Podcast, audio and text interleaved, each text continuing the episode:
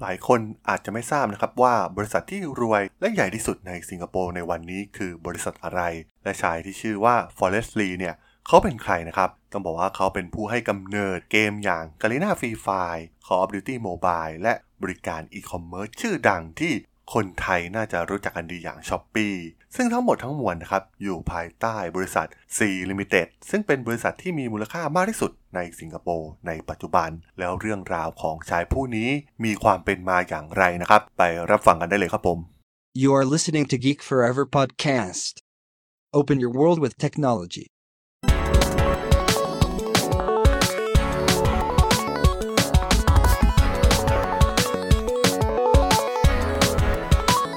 This is Geek Story.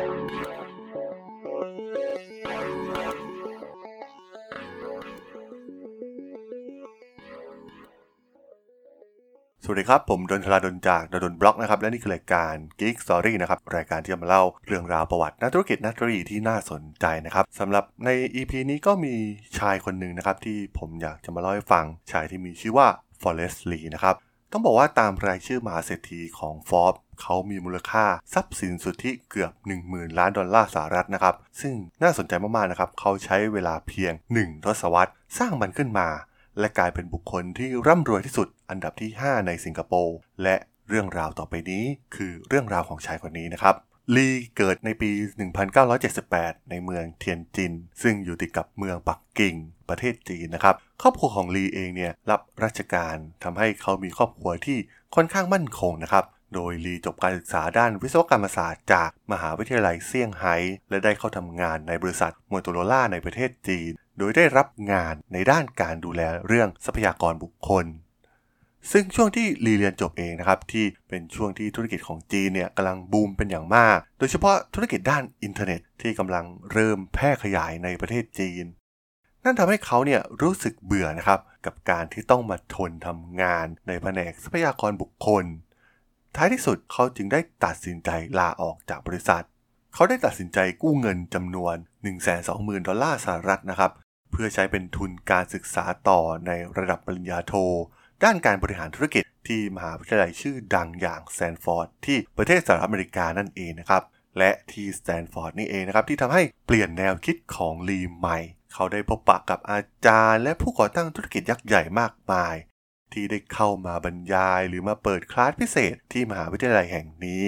หลังจากลีเรียนจบจากสแตนฟอร์ดเนี่ยเขาก็ได้เดินทางมาปักหลักที่ประเทศสิงคโปร์นะครับ และเริ่มทำงานในบริษัท MTV ที่ต้องถือว่าในช่วงเวลาดังกล่าวเนี่ยเป็นบริษัทที่ดังมากๆนะครับในช่วงเวลาเดียวกันเนี่ยก็ได้เริ่มมีบริษัทสตาร์ทอัพแห่งหนึ่งนะครับ ได้ก่อกำเนิดขึ้นจาก 2 ผู้ก่อตั้งลีโอเฉินและสตีเฟนหลิวบริษัทที่มีชื่อว่า GG ที่เป็นการสร้าง community ของนักเล่นเกม โดยสร้างแพลตฟอร์ม เพื่อเชื่อมต่อนักเล่นเกมที่แข่งขันกันทั่วโลก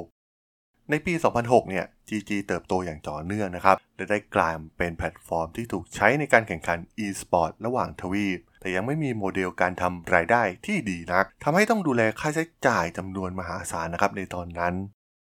นั่นทำให้ลีโอได้มาพบกับลีนะครับ และได้ทาบทามลีให้มาเป็น CEO ของบริษัท GG และด้วย connection ของลีเองนะครับ ที่สามารถดึงดูด นักลงทุนให้มาช่วยลงทุนใน GG ได้แต่ดูเหมือนสถานการณ์ของบริษัทเนี่ยก็ยังไม่ดีนักนะครับทำให้ลีโอตัดสินใจยื่นข้อเสนอขายหุ้นทั้งหมดให้กับลีเป็นเงิน700,000ดอลลาร์สหรัฐ โดยลีได้ทุ่มเงินทั้งหมดของตัวเองนะครับเพื่อซื้อหุ้นดังกล่าว แล้วประกาศปิดบริษัท GG ทันทีนะครับ จากนั้นก็ได้ก่อตั้งบริษัทใหม่ โดยตั้งชื่อว่า g a l i n a มาจากคำว่า Global Arena นั่นเอง ลีได้เข้ามาสะสางปัญหา เปลี่ยนโมเดลธุรกิจใหม่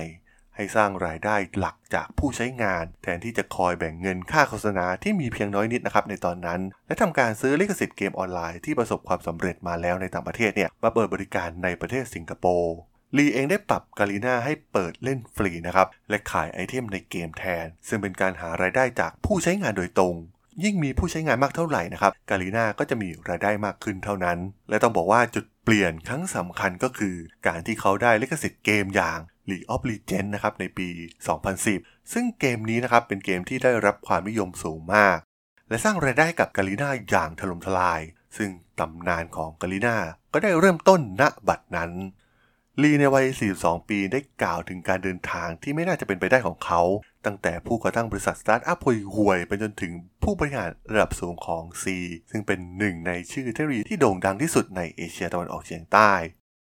ลีกล่าวว่าเขาได้รับแรงบันดาลใจจากคำปราศรัยอันโด่งดังของสตีฟ จ็อบส์ผู้ก่อตั้ง Apple นะครับ เมื่อเขาบอกกับผู้ชมที่มหาวิทยาลัยสแตนฟอร์ดว่าจงหิวกระหายและโง่เขาอยู่เสมอ ซึ่งมันหมายความว่า คุณควร ทำในสิ่งที่คุณหลงไหลในชีวิตจริง ๆ นั่นเองนะครับ อย่าคิดมากเกี่ยวกับเหตุผลที่ใช้ได้จริง แค่ทำตามใจ แล้วเราจะถึงที่หมายในที่สุดและนั่นเองนะครับที่มีบทบาทสำคัญมากที่ทำให้ตัวลีเองเนี่ยตัดสินใจกระโดดออกจากโลกธุรกิจ และเปลี่ยนตัวเองให้กลายเป็นผู้ประกอบการ ซึ่งหลังจากนั้นนะครับเขาก็ได้มาก่อตั้งบริษัท C ในปี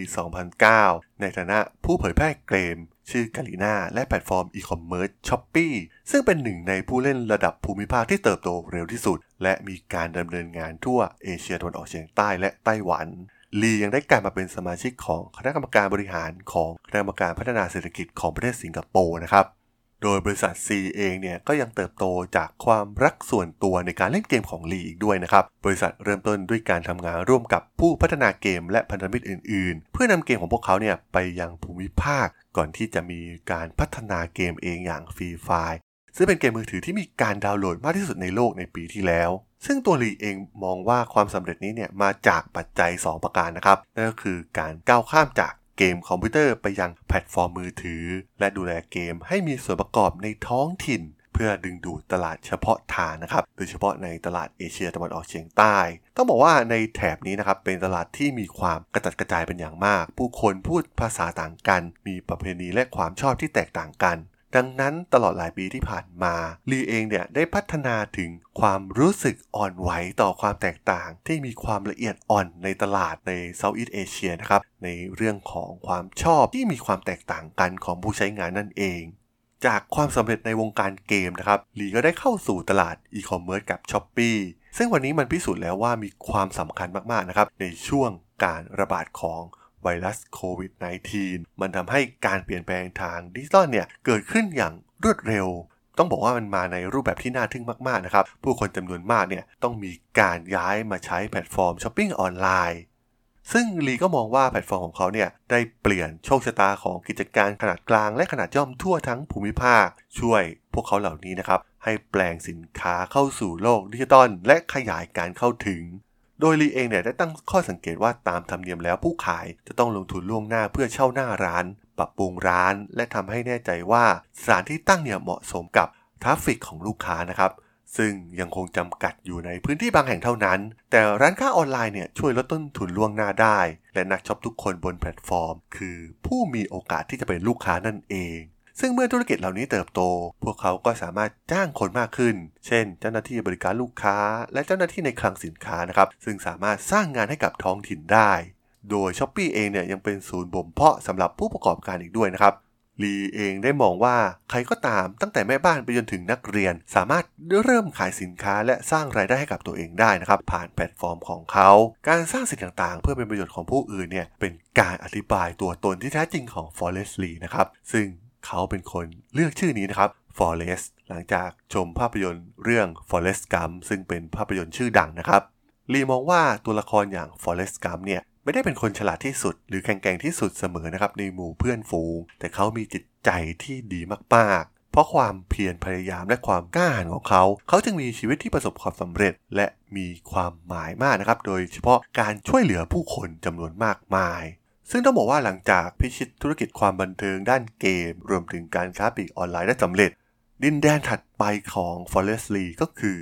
ธุรกิจการเงินดิจิตอลนั่นเองนะครับ Sea ได้รับใบอนุญาตให้ดำเนินการธนาคารดิจิตอลเต็มรูปแบบในสิงคโปร์ซึ่งทำให้พวกเขาเนี่ยได้รับอนุญาตให้นำเงินฝาก และให้บริการด้านการธนาคารแก่ลูกค้ารายย่อย และลูกค้าที่ไม่ใช่รายย่อยนะครับ ซึ่งเราก็ต้องมามองกันต่อไปนะครับว่า ธุรกิจใหม่อย่างธุรกิจทางด้านการเงิน ซึ่งตอนนี้เนี่ยก็เริ่มเข้ามาแล้วนะครับในแอป s h อ p e e เองก็มีบริการทางด้านการเงิน มีการปล่อยสินเชื่อแล้วนะครับ ถ้าใครไม่เคยเข้าไปดูก็สามารถเข้าไปทดลองได้นะครับก็ใช้งานง่ายมากๆ เพียงคลิกไม่กี่คลิกเงินก็เข้ากระเป๋าคุณนะครับ ต้องบอกว่าเป็นแอปบริการสินเชื่อที่มีความสะดวกเป็นอย่างมากสำหรับคำแนะนำของเขาสำหรับผู้ประกอบการรายอื่นๆ ก็คือให้อดทนและยืนหยัดต่อไปนะครับ เขากล่าวว่า ความสำเร็จ อยู่ห่างจากความล้มเหลวจริงๆ เพียงไม่กี่ไม้เท่านั้นนะครับ และมันขึ้นอยู่กับว่า คุณสามารถทำต่อไปเรื่อยๆ จนกว่าจะถึงจุดหมาย และอย่ายอมแพ้เร็วเกินไป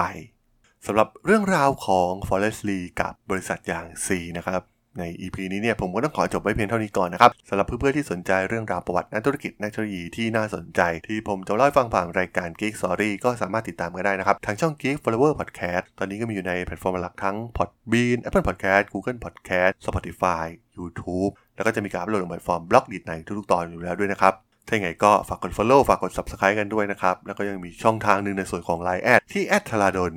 t h a r a d h o l สามารถแอดเข้ามาพูดคุยกันได้นะครับ ผมก็จะส่งสาระดีๆพอดแคสต์ดีๆให้ท่านเป็นประจำอยู่แล้วด้วยนะครับ ยังไงก็ฝากติดตามทางช่องทางต่างๆกันด้วยนะครับสำหรับใน EP นี้เนี่ยผมก็ต้องขอลากันไปก่อนนะครับ เจอกันใหม่ใน EP หน้านะครับผม สวัสดีครับ